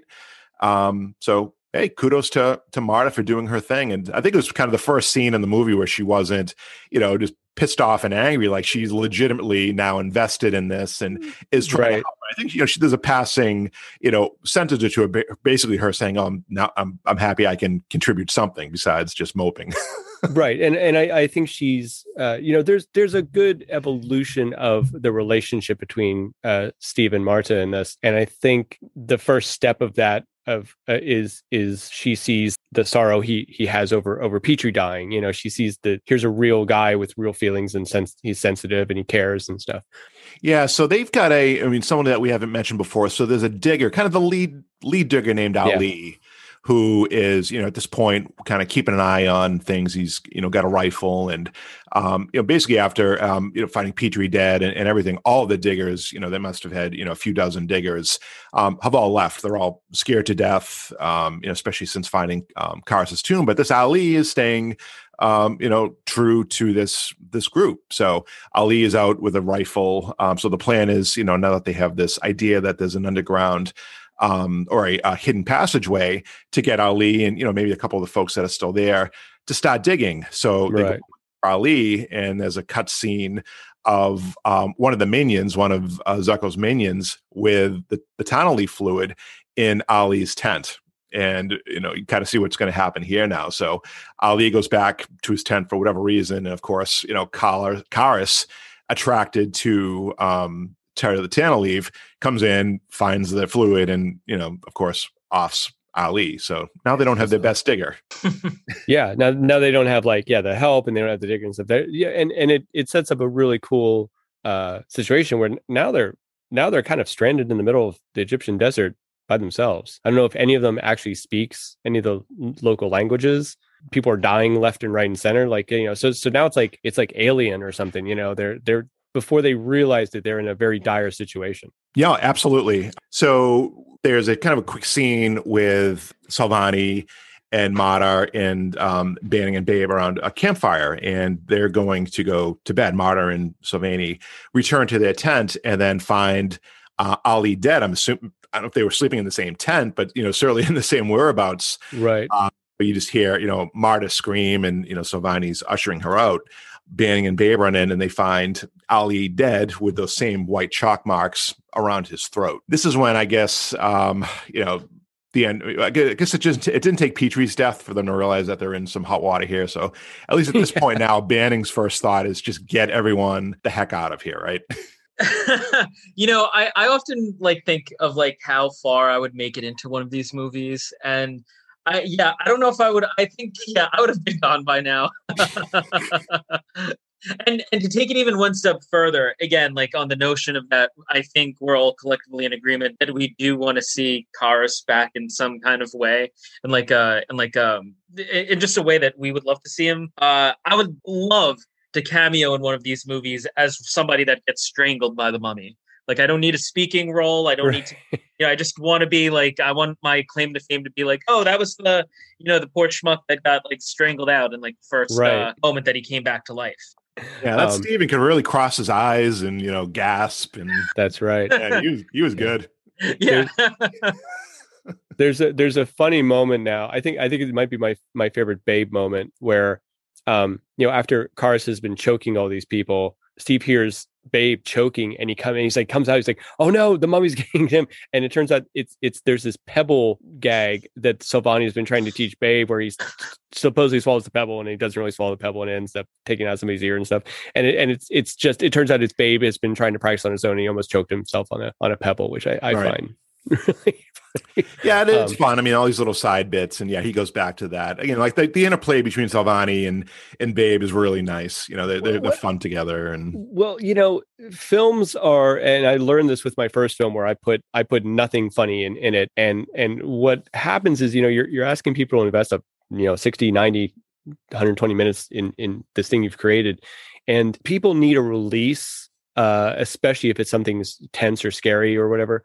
What it does is if you if you put if you don't put that release in there in some kind of comedy or something to to let people have that, they'll find something to laugh at that you don't want them to laugh at so it's it's good to have that little bit of stuff because the human mind needs a little bit of balance and and you can up the the funny stuff makes the scary stuff funnier or uh, the funny stuff makes the scary stuff scarier and the scary stuff makes the funny stuff funnier. Uh it, it's it's two sides of the same coin and and this is something that really we have to credit universal for this is like a cipher that they unlocked uh, that we all get to enjoy now with you know movies like Tremors or Bubba Ho-Tep or, or anything anything that combines this kind of the frighteners you know humor and and and horror together. So there's a bunch of business. Um, the minion who's kind of been you know lurking around this camp has put Tana fluid in um, Solvani's and mm. Marta's tent another night they go to bed and um, you know, I guess banning it once they find um, Ali dead, banning is like, all right, we are we're out of here. So right now it's the dead of the night. So it's like first thing, first light in the morning. I'm taking everybody out of here. I'll you know I'll maybe return at some point, but my first concern is um, everyone's safety. So Steve's going to stand up or stand guard everyone else goes to bed. So Marta, um, Solvani go to bed, and then Solvani actually looks over and sees the Tana fluid you know, sitting beside his bed, and then Kharis comes in and you know starts to choke him out. And um, and I kind of forget what happens now. Uh, does Marta? I don't think she screams, but for some reason, Kharis doesn't kill Solvani. He chokes him out unconscious, but stops and then grabs Marta and yes. kind of carries her back to Ananka's tomb. And I'm trying to, did I miss something? Like, why didn't he just kill Solvani other than I, I, he's good for the story? You know, I, I I think she does. She screams and he gets distracted, and for one reason or another, he fixates on her. You know, he doesn't he doesn't specifically have a mission to kill Silva- Solvani. He just has this whatever you want to call it, like a killer impulse. And maybe I mean maybe he thinks he has killed Solvani, and you know he doesn't. Obviously, the mummy doesn't stop to check for a pulse. I guess. um, uh, but he sees a much more uh, attractive victim, you know, perhaps in this thing. And I do think it's we do channel a little bit of the original mummy where I think he sees a little bit of his lost love in her and and has to is is compelled to do I uh, uh Stephen I always call it the forbidden planet you know, with that famous poster where you carry the the, the dame, you know, mm-hmm. in your arms when walking away, the big hulking brute. Uh, I think he he falls victim to the compulsion to to do a Forbidden Planet with her. um, yeah, that's actually one of the pictures that uh, I, I have like a whole album of photos, and th- those are some of my favorite shots of of Tyler uh, carrying her. Yeah, uh, some of my favorite job. shots in any of the Universal monster movies, to be honest. Yeah, because because I and and again, not to whatever. I, I mean, I've I've I've I've done some films. I've I've acted in some films. Not being a humongous guy myself, I will say carrying the dead weight of a, of a woman in your arms, where they're not helping, they're not holding on your neck or something like that. that is a challenge and then walking or doing anything like that and again this is where you get into something where like a, a, an actor of, of size and strength like like tom tyler you have the benefit that he he literally can just hoist whatever uh, uh is Peggy Moran 105 pounds or 115 pounds, you know, but 115 pounds of dead weight in the front of you while you're walking up a rocky hill and you're covered in bandages first of all um, there's there's layers of difficulty stacking on top of each other here. And um and tyler does a fantastic job. Steve talk to me here about this. This is always something that's kind of interesting to me. So again up until this point the um, so Zucco's instructions to um, Kharis is basically you know sniff out the, the leaf fluid, drink it, kill everybody, and you know pretty simple. So I mean, unless there was some you know misdirection off screen, so Kharis goes into the tent, thinks he's killing Solvani So tell talk to me here. I mean, just I just want your opinions now. Why isn't he killing Marta? And why does he take? He just picks up and, and, and carries Marta off. I felt like, oh, again, like it's kind of like what we touched on earlier. It's the fact that you know there is that there's almost sort of that like ro- romanticism or that that idea of reincarnation at play that that's in with like the mummy from like the 32 original and for whatever reason i feel like maybe uh, he didn't really necessarily go into it here but i just kind of like always is struck by the fact that like he's just somehow seeing in her that this is like Ananka or or or, or a past love of his or a, or a, kinship uh, that he can recognize, and that's why he makes off with her as he does. That, that's just always how I've kind of viewed it. Yeah, I mean, he takes him back to you know Ananka's tomb and then sets her on the table out in front of to Zucco. So it makes it makes me believe that something may have happened off screen that you know the instructions have changed. At some point, Zucco's character has seen Marta and is you know yeah. attracted and starts formulating this plan to give themselves both eternal life. Yeah. Um, so He's it must have mummify her. Right. I mean, mama, mama, mama, mama's eyes. In mama's eyes because I don't think he's going to mummify her. He's not actually going to like scoop out her entrails and take her brain out and you know. Um, Let's hope not. So, which you know, the, it, just for a moment to get into actual mummy dumb, you know, you know, the Egyptians obviously never. I don't think I have to tell too many people who listen to this podcast this, but just to whatever, you know, the Egyptians never mummified their dead with the intent that they would come back to life. The idea was that in preserving the body and all the organs separately that that, that made the transition into the the afterlife easier uh, and they would arrive in a in a better state into the next world. Um, the egyptians never conceived this this idea of of of you know them coming back to life. Notably because the you know one of the first things they would do would, would when they're mummifying your body was take a red hot poker shove it up your nose through your the bones of your nose and scoot and turn your brain into applesauce mm-hmm. and let it drain out which is not something you do if you plan on that person coming back to life ever. Um, so while being mumma buried alive is a horrible fate yeah having your brain scooped out and melted not so awesome either right? It's. I mean, I remember as a kid doing a yeah doing a project on mummification and couldn't yeah. believe. I mean, man, the detail these they it's went so into. gruesome. It's your heart yeah. goes in one jar and your lungs yeah. go in another. And oh my stuff. gosh, it's, it's like gnarly, a total man. total autopsy. Yeah, like you yeah. said, going up to the nose and you know just liquefying your brain, and it's a hell of a right? thing. So, um, yeah. So Kharis is you know choked out Solvani. Now we have Marta back with uh, Zucco at um, Ananka's tomb, and you know Zucco is you know, now you see kind of the romance. He's, you know, he's becoming, um, I don't know, kind of the horny old Mr. Zucco. Yeah. He wants, I his, mean, he wants his girl. We saw it briefly when he comes to visit her and, and dissuade her from going to the desert, right? But now it's it's in full bloom and he's decided she's going to be his thing. And again i do think it's just a light quote from the original uh, uh, mummy film this idea of like finding an eternal mate uh, you know it, it gives the villain a, a, purpose at least beyond you know just revenge or killing. I do love zucco at the end of this picture. It's he's just such a like you said a mainstay of the universal monster films and of yeah. these uh, movies and he he just adds so much to it and, and the interplay with him near the end is fantastic he doesn't do much different between characters. He's always kind of George Zucco, but yeah. what he does fits everything pretty well. It's it's not generic. It just it kind of fits. Um, I say you know the ending of this film, that this that that interior set of the temple with the jackals and stuff like they did not cheap out on that i mean sometimes these these lower budget universal films the end story gets a little you know skimped um this is a great set with the giant statue and the the stone you know uh, bed they they put Marta on and the flambeaux and the, the tunnels and, and the hieroglyphs and stuff like that. It's a it's a flipping fantastic. It's like a James Bond set. It's fantastic looking. It really is. No, I have the same note. I mean, any budget on this movie, the eighty thousand dollars, probably seventy thousand of it went to the scene. I mean, it's just just yeah. a beautiful temple and just so spacious. It reminds me, you know, going like Dracula's castle, just like these faraway shots. And it just seems like it's right. just like these endless these endless high walls and uh, you know and ceilings and everything. Just a super super scene. Yeah, that's a big soundstage they devoted to that. That's really good. And I don't know if that's a. I know that the exterior of the temple is is a leftover from a film called Green Hell, which which was another film that I don't know.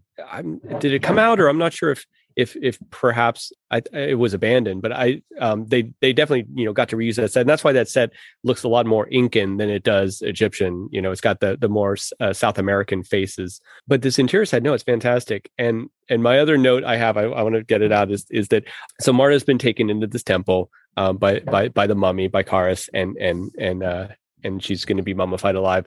You know, Steve's racing around trying to find her, and he has to. He can't find the secret passage that Marta, you know, sort of predicted, and he has to stop and he finds a bit of pottery, and he has to use his archaeology for a minute to decipher the thing. He has to stop and do like like a little bit of translation in that yep. as as the as we're building this climax and it's so dramatic and dynamic and there's a mummy stalking and it's out to get people um he has to stop and do a little like academia thing so for george zucco's character poo-pooing his his uh his actual you know archaeological uh, credibility i just got to say steve banning shows up deciphers the hieroglyphs and figures out the path into the secret tomb. Yeah, not just a not just a uh, a tomb raider. Put yeah, yeah, puts on his little. He should have just all he needed were like little bifocals and you know his little feather duster. And, you know, he's he's not just a handsome face. He really is. And it and this is the kind of yeah. thing again I go back with like when Harrison Ford like stops and turns around and goes, well, actually, and he you realize that Indiana Jones can stop and talk for 30 minutes straight about you know some some dead culture. He's not just a tough dude. Uh, and he's not just a grave robber. He actually is someone who who eh, is skilled in his discipline and that just makes the character more interesting absolutely i know you said it earlier jim I mean, this is what attracts you know eventually Marta to him because he does see how multi-dimensional he is you know yeah. he's not just a one-dimensional you know tomb yeah. raider guy like he's a very deep caring yeah. and he's also not much he's not a he's not a romantic suave guy. The, part of the this the bit of them sort of falling for each other uh, him and marta in this film that i enjoy is that is that he's sort of the last one to figure out that there's this attraction thing growing between them. He's kind of clueless in that way and you get the feeling he, well babe's sort of the guy who's always after the, the dames um, Steve's sort of dopey in that aspect, and that makes him more interesting and, and, yeah. and likable too. That he's he's he's not you know just after the the the the the, the dames. He's he's sort of a he's sort of a klutz in that aspect of his personality. Right. Now he's all about the professional and you know being successful. Yeah, I mean at some point like Marta kisses him, he's like, what, what, what, what? Like, yeah, no, exactly. and, and, again, and that makes her the the uh, the one pushing the the the that aspect of the story forward, and and it's a nice flip flop that, and that plays out towards towards the end, which we'll get to the very end. And, and so, yeah, we get a scene. Um, so, Babe, I think for the first time in this movie, really becomes, you know, not just um, I would say like the kind of the Joker character. He gets a little more, you know, proactive and, yeah, um, you know, with a gun in hand, finds Ananka's like the temple, and you could, I guess, you kind of see like a jackal running around, and you know, Babe takes out his gun, shoots the jackal, and um, Andoheb, who is inside the temple with Marta, he has the gunshots. Um, puts down his instruments of you know whatever he's doing his instruments of mummifying business he picks up a gun and goes outside and confronts babe yeah. so at one point you know babe you know holds up holds him at gunpoint, holds uh, you know, Zucco at gunpoint, and says, "I'm going to give you the count of three to tell me where the girl is." And Zucco's like, "Oh, come on, you're not going to shoot an unarmed man." And Babe's like, "All right, one." He's like, "No, you're not going to shoot me." Two. He's like, "You're going to kill me in, in in bloodlust." And Babe's like, three. Bang, bang, bang, and shoots Zucco dead. yeah, and he goes tumbling down the stairs. Steve, tell me, talk to me about this one. This does. I mean, yeah, it, I mean, not that it was cold blood, but this doesn't feel like uh, something Babe would have done. I, I, you know, I like I like it too because the thing is, it you talk about how the characters are set up from when you first meet them in the beginning of the film and it really i think like subverts the expectation that when you get to the end of this there's and uh, this is uh you know it's somewhat of a tangent uh to go off on but what i love about most of the later universal monster movies is that within like a tight final like 10 minutes or so the whole entire movie is wrapped up. And yeah. so there's oh, yeah. like an immediacy and urgency to every single action. Like every single action that's happening on screen is so deliberately done that it's just you're enthralled with watching this kind of like almost like this frenetically paced manic energy of mm-hmm. how are they going to like wrap this up how are they going to stop the bad guy and so when uh when when abe shoots him dead it's almost kind of like you're watching it and for a 1940s movie you know you're kind of shocked because they don't really do that today with today's movies. And uh and i think that's again why like i mean these films are classics for a reason. Yeah. but uh i was shocked the first time that i ever saw that. Um and the first time that i ever saw this movie i'm thinking it was like 2015 2016 so maybe like five six years ago. And um it was just it was just incredible. I i i, I again i i love that he kills him especially because like they've had this arc from how they've known each other from the beginning to then to get to that moment with everything else going on, it works. Yeah. I, am just kind of surprised, and yeah, Jim, help me out here. So, just even though that line, I'm kind of surprised they used, you know, the writers in the movie that Zucco, you know, said to him, "Are you going to kill me in cold blood?" And he does.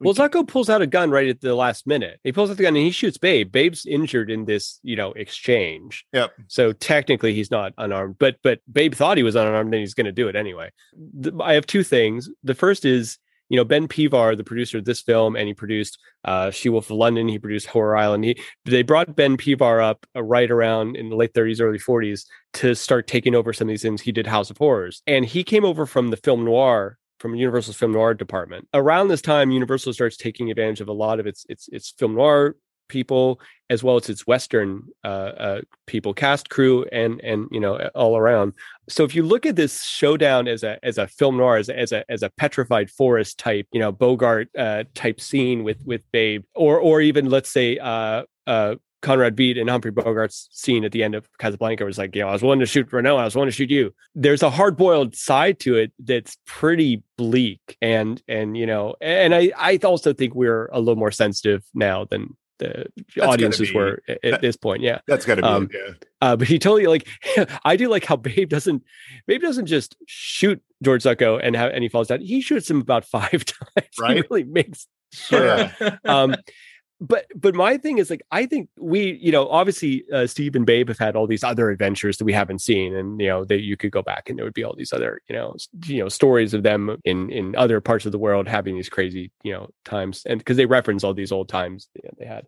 I think this is part of Babe's part of their relationship too. I I think Babe is the guy who like when the going gets tough Babe will just shoot a dude. Um I mm-hmm. think that's part of it. I mean because you know Babe's not an archaeologist Babe's not a thing Babe Babe, Babe has explosives and he shoots people. And I think that's part of his what he brings to the duo. And he has uh, poops, uh, and he has Poopsie the dancing doll, and it's Poopsie the dancing doll. This little subplot he's got, which okay, we, won't, um, get it, we won't get into. Yeah, yeah, we don't need to get into that part because it's a little, uh, it's it's pretty pablum. But yeah, um, no, I, I love that, and I love like Zucco rolls down. It's not just a few stairs; he rolls down like all eighty-seven stairs, oh and it takes a few minutes, and it just Bump, bump, bump, it's, a, it's such um, a great, great they, scene. They, they, give you that time. You're like, that's so satisfying. Um, uh, Scott and I have talked about sometimes like the deaths of the villains in these films isn't quite as gratifying as you want it to be. There's the payoff, you know, you want to see the villain get theirs.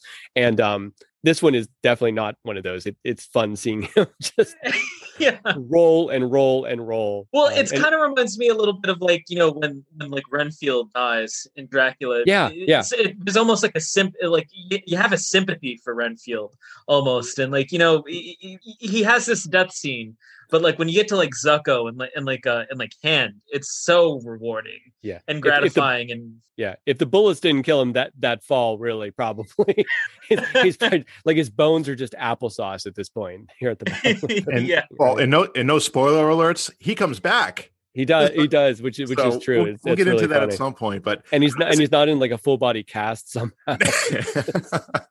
I just got to say, um, as a as a child of the '80s, the only thing I can think of when I see the scene, I just want to put a slinky on that top that oh, top right. step and just watch this slinky get down like for Mhm. 10 minutes. That would have been too fun. We'll we'll post a link to uh, all about the uh, the Wikipedia page for Slinky uh, for anyone under There you go. Yeah. What the hell's uh, on the on the on the Facebook page to explain what we're talking about. We should just talk about the mummy makeup and costume for just a second here, because we we've kind of s- skipped over it. Um, the, the first of all, the idea that that he his one hand is is messed up, um, and his leg and he kind of limps and stuff is such a neat aspect, and it and it amplifies this mummy versus other Karloff's mummy, say, and and some some other mummies we we've seen. Um, it's still sort of hunched and bandaged to his chest, which is you know they were buried with their arms crossed like that. It's such a neat idea, and I don't know if that's actually where that mummy's hand title comes from. I'm not exactly sure what the hand part of it refers to, but that's great. And also love you know they they went in and they optically blackened out uh, Tom Tyler's eyes in many and many of the shots. So yeah. These POV things where the mummy's coming right at you and reaching out and stuff. Someone went in on like a cell, on a, like a clear piece of acetate or whatever, and painted in black shapes to cover the the whites and the the pupils and, and the irises and everything of Tom Tyler's eyes. And in a few shots where you see Tom Tyler's real eyes, you see why they did that, which is a time laborious and probably slightly expensive technique for a film this of this budget. You see why they did it because when you see his when you see do see glimpse Tom Tyler's human eyes, there's definitely a lot of humanity in there. And by blacking out, you you lose all that into these dark pitch voids. Um, there there's no there's no person in there anymore, and that's really adds to the terrifying uh Yeah. like, Totally. visage of a man. It's great. I mean, Such a great makeup. Yeah, I mean, just go fast forwarding, you know, into the 70s and the 80s with like the Halloween series. Like my favorite Michael Myers is always when they blacken out those eyes. Like you do Yes. not want Oh, to yeah. see the humanity. You just want to see a shell No, of evil. Right, right, right. It's it's the the the, the mask on top versus the the person underneath and stuff. Um, Right. no, no, I think he's great. I think I love that it- you know his, his bandages are kind of hanging off of him and dragging and stuff. He's really you know there's there's obviously like some kind of a a jumpsuit type undergarment he's wearing that has that sort of has bandage type material sort of sewn to it and then they're they've dressed it around a little bit with that so it gives him a lot of motion because he's got a lot of it's not action but he's got a lot of stuff he has to do uh, along with carrying damsels uh you know he he stalks he fights he he he, he wrestles with uh steve at the end um he's got a lot of mobility that he needs to have and uh i just think it's a really effective thing and Tyler cuts it really well. If I dare to be a little bit critical, Chaney Jr. at the point he was playing the mummy, possibly the penchant for beer was turning him into something that was not quite as an imposing silhouette Fair enough. around the middle. I'm trying to be really delicate about how I'm saying this because I love Chaney Jr.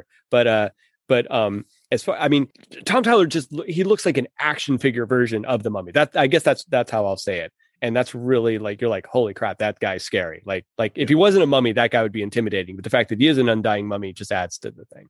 All right, we've got. I mean, this is basically the uh, climatic scene. So let's just let's take it home here. So we are now inside Ananka's tomb. Um, Zucco is dead. Um, Marta is tied down, and both Babe and um, Banning are inside. And we've kind of have the final showdown with Kharis. And this is when I really wish they had brought back that bit with Mara in the gun. So Yeah. Marta, of course, is tied down. I think it might have been more fun. I mean, I guess you have to have the dams. Not that you have to, but um, you know, the damsel's tied down. How cool it would have been if, like, say, Babe was tied down. And then, so let me I'll take us through the scene. So Kharis comes in, goes after the Tana leaves.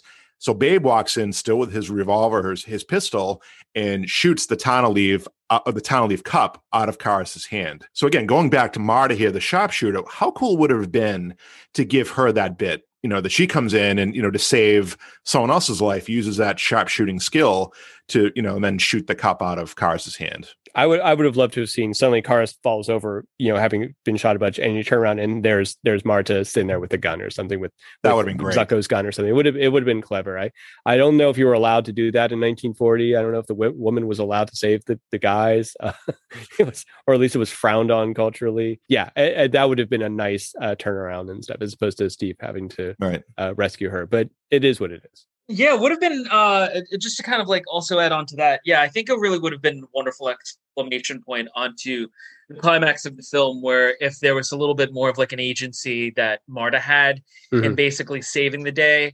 uh, because you do have these elements that again they're they're interestingly added to the film and to the characters and uh, you know of course like a 1940s audience is, is is a little different than in the way that like we watch movies now but i think that that also speaks so much to the fact that like of how invested we are in like steve banning and and marta and and and all of these characters that you want to see more of them and you want to know a little bit more about them than what's being presented just on screen and Yeah. at the end it really would have been fun to see her like with the gun because you get that moment earlier on and I think like you know a screenwriter today would have absolutely have keyed in on that like oh no we had that so we're gonna just tie this one thing like right you know to the end Right. and Everything needs paid off. Yeah, no, for sure. Yep. It would have been neat, but As I say, so the tana leaves a shot out, um, fluid on the all over the floor, kind of running down like a river. And Kharis, who's of course only motivation or primary motivation is this fluid,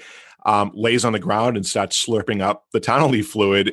you know, Steve comes up behind him, and um, one of the torches and basically sets Kharis on fire. it And- burns him gri- it's alive. grisly fi- finish Yeah. yeah. I mean, Kharis is actually alive. I mean, he is a living. He's been artificially kept, you know, uh, around by these tana leaves, but he's he's a living thing. And and Steve, our hero, hits him in the back with a torch and sets him on fire and burns him alive. So it's like, Yeah, it's, Wow, it's a really that's uh, grisly finish, and and also I Tom Tyler, you know, he had this whole background in, in being a stuntman too. So I would imagine this was Tyler doing that, right? I, yeah, I I would I wouldn't wonder if if he had a double for maybe some stuff, maybe just in the interest of like makeup taking a while or resets and stuff. But I think Tom Tyler's doing most of the stuff himself, and and I I don't know if he did. It looks like it's just a dummy that's on fire. You never see him getting up and running around and stuff. I don't. I think fire gags were pretty rare back then. Uh, they didn't have the chemicals and fluids that we use now to when you actually light a, an actor or a stunt person on fire.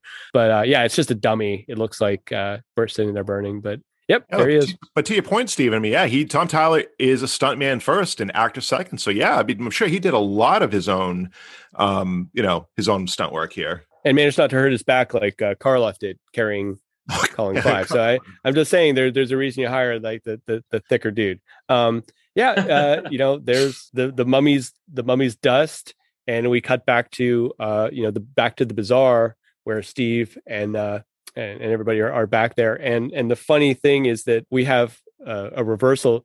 It's always sad at the end where like there's a, we we did um what was it? Oh, House of Horrors, where where the the the hero convinces the the the girl to give up her career at the end and just be Mrs. to him, you know, and she's like, "Oh, I don't really want to be a journalist anymore" and stuff. The funny part of this movie is it ends with with Marta actually convincing Steve to to give up being an archaeologist. like, you know, this really isn't a really great occupation. You should probably give it up. And he's like, you know, maybe I should. And so there's a Yeah, good gets- reversal. Gets a letter from home and sounds like he's you know getting his his old his old boss's job. So yeah, things are looking really up for Steve, at least professionally. So you know he and Marta are the couple, and um, Solvani's there, and and Babe, Yeah. and returning back to America, and that's the movie, guys. So Yeah.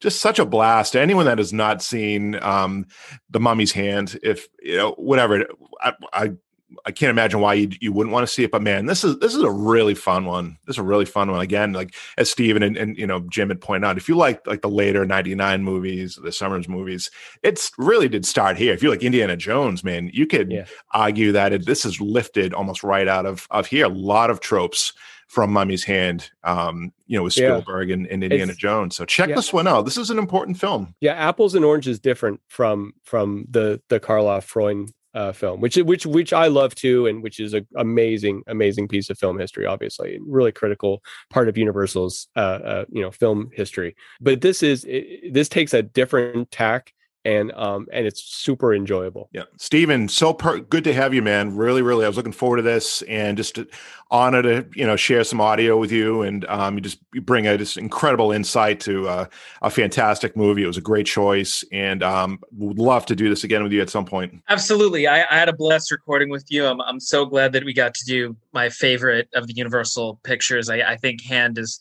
just such a fun entry that if you like adventure, you like horror, you like monsters, if you have no you know idea of the whole iconography or the whole you know mythology of the universal monster movies it's such an easy family friendly film to just pop on and enjoy for like an hour and like 10 minutes. Um but thank you so much for having me and and let's not forget that steve banning and and and you know babe they come back in the later yeah. movies. So so I'd love to hear you guys talk about them, and I definitely enjoy being back. Yeah, well, maybe, maybe we have to have you back for for the, those ones and stuff. So we should we should we should pencil that in. I think that'd be really fun, man. It's been great talking with you. Absolutely, thank you so much. All right, Jim. Pleasure as always. Good good job, man. Thank you. You good too. Joining. Likewise. And uh, thank you, everyone, for listening to the Borgo Pass Horror Podcast. We will talk to you soon. See you next time.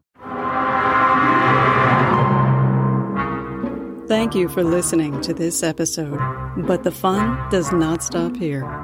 You can follow and interact with the show's hosts and listeners online on Facebook, Instagram, and Twitter. The Borgo Pass Horror Podcast is a presentation of Shadow Camera Film and Entertainment. This episode was edited by Livio Marino. The music was composed by Sean Poole. Opening and closing narration are by me, Kat Herons. Show titles and graphics created by Jim Towns. Thank you for listening, and we'll see you next time on the Borgo Pass Horror Podcast.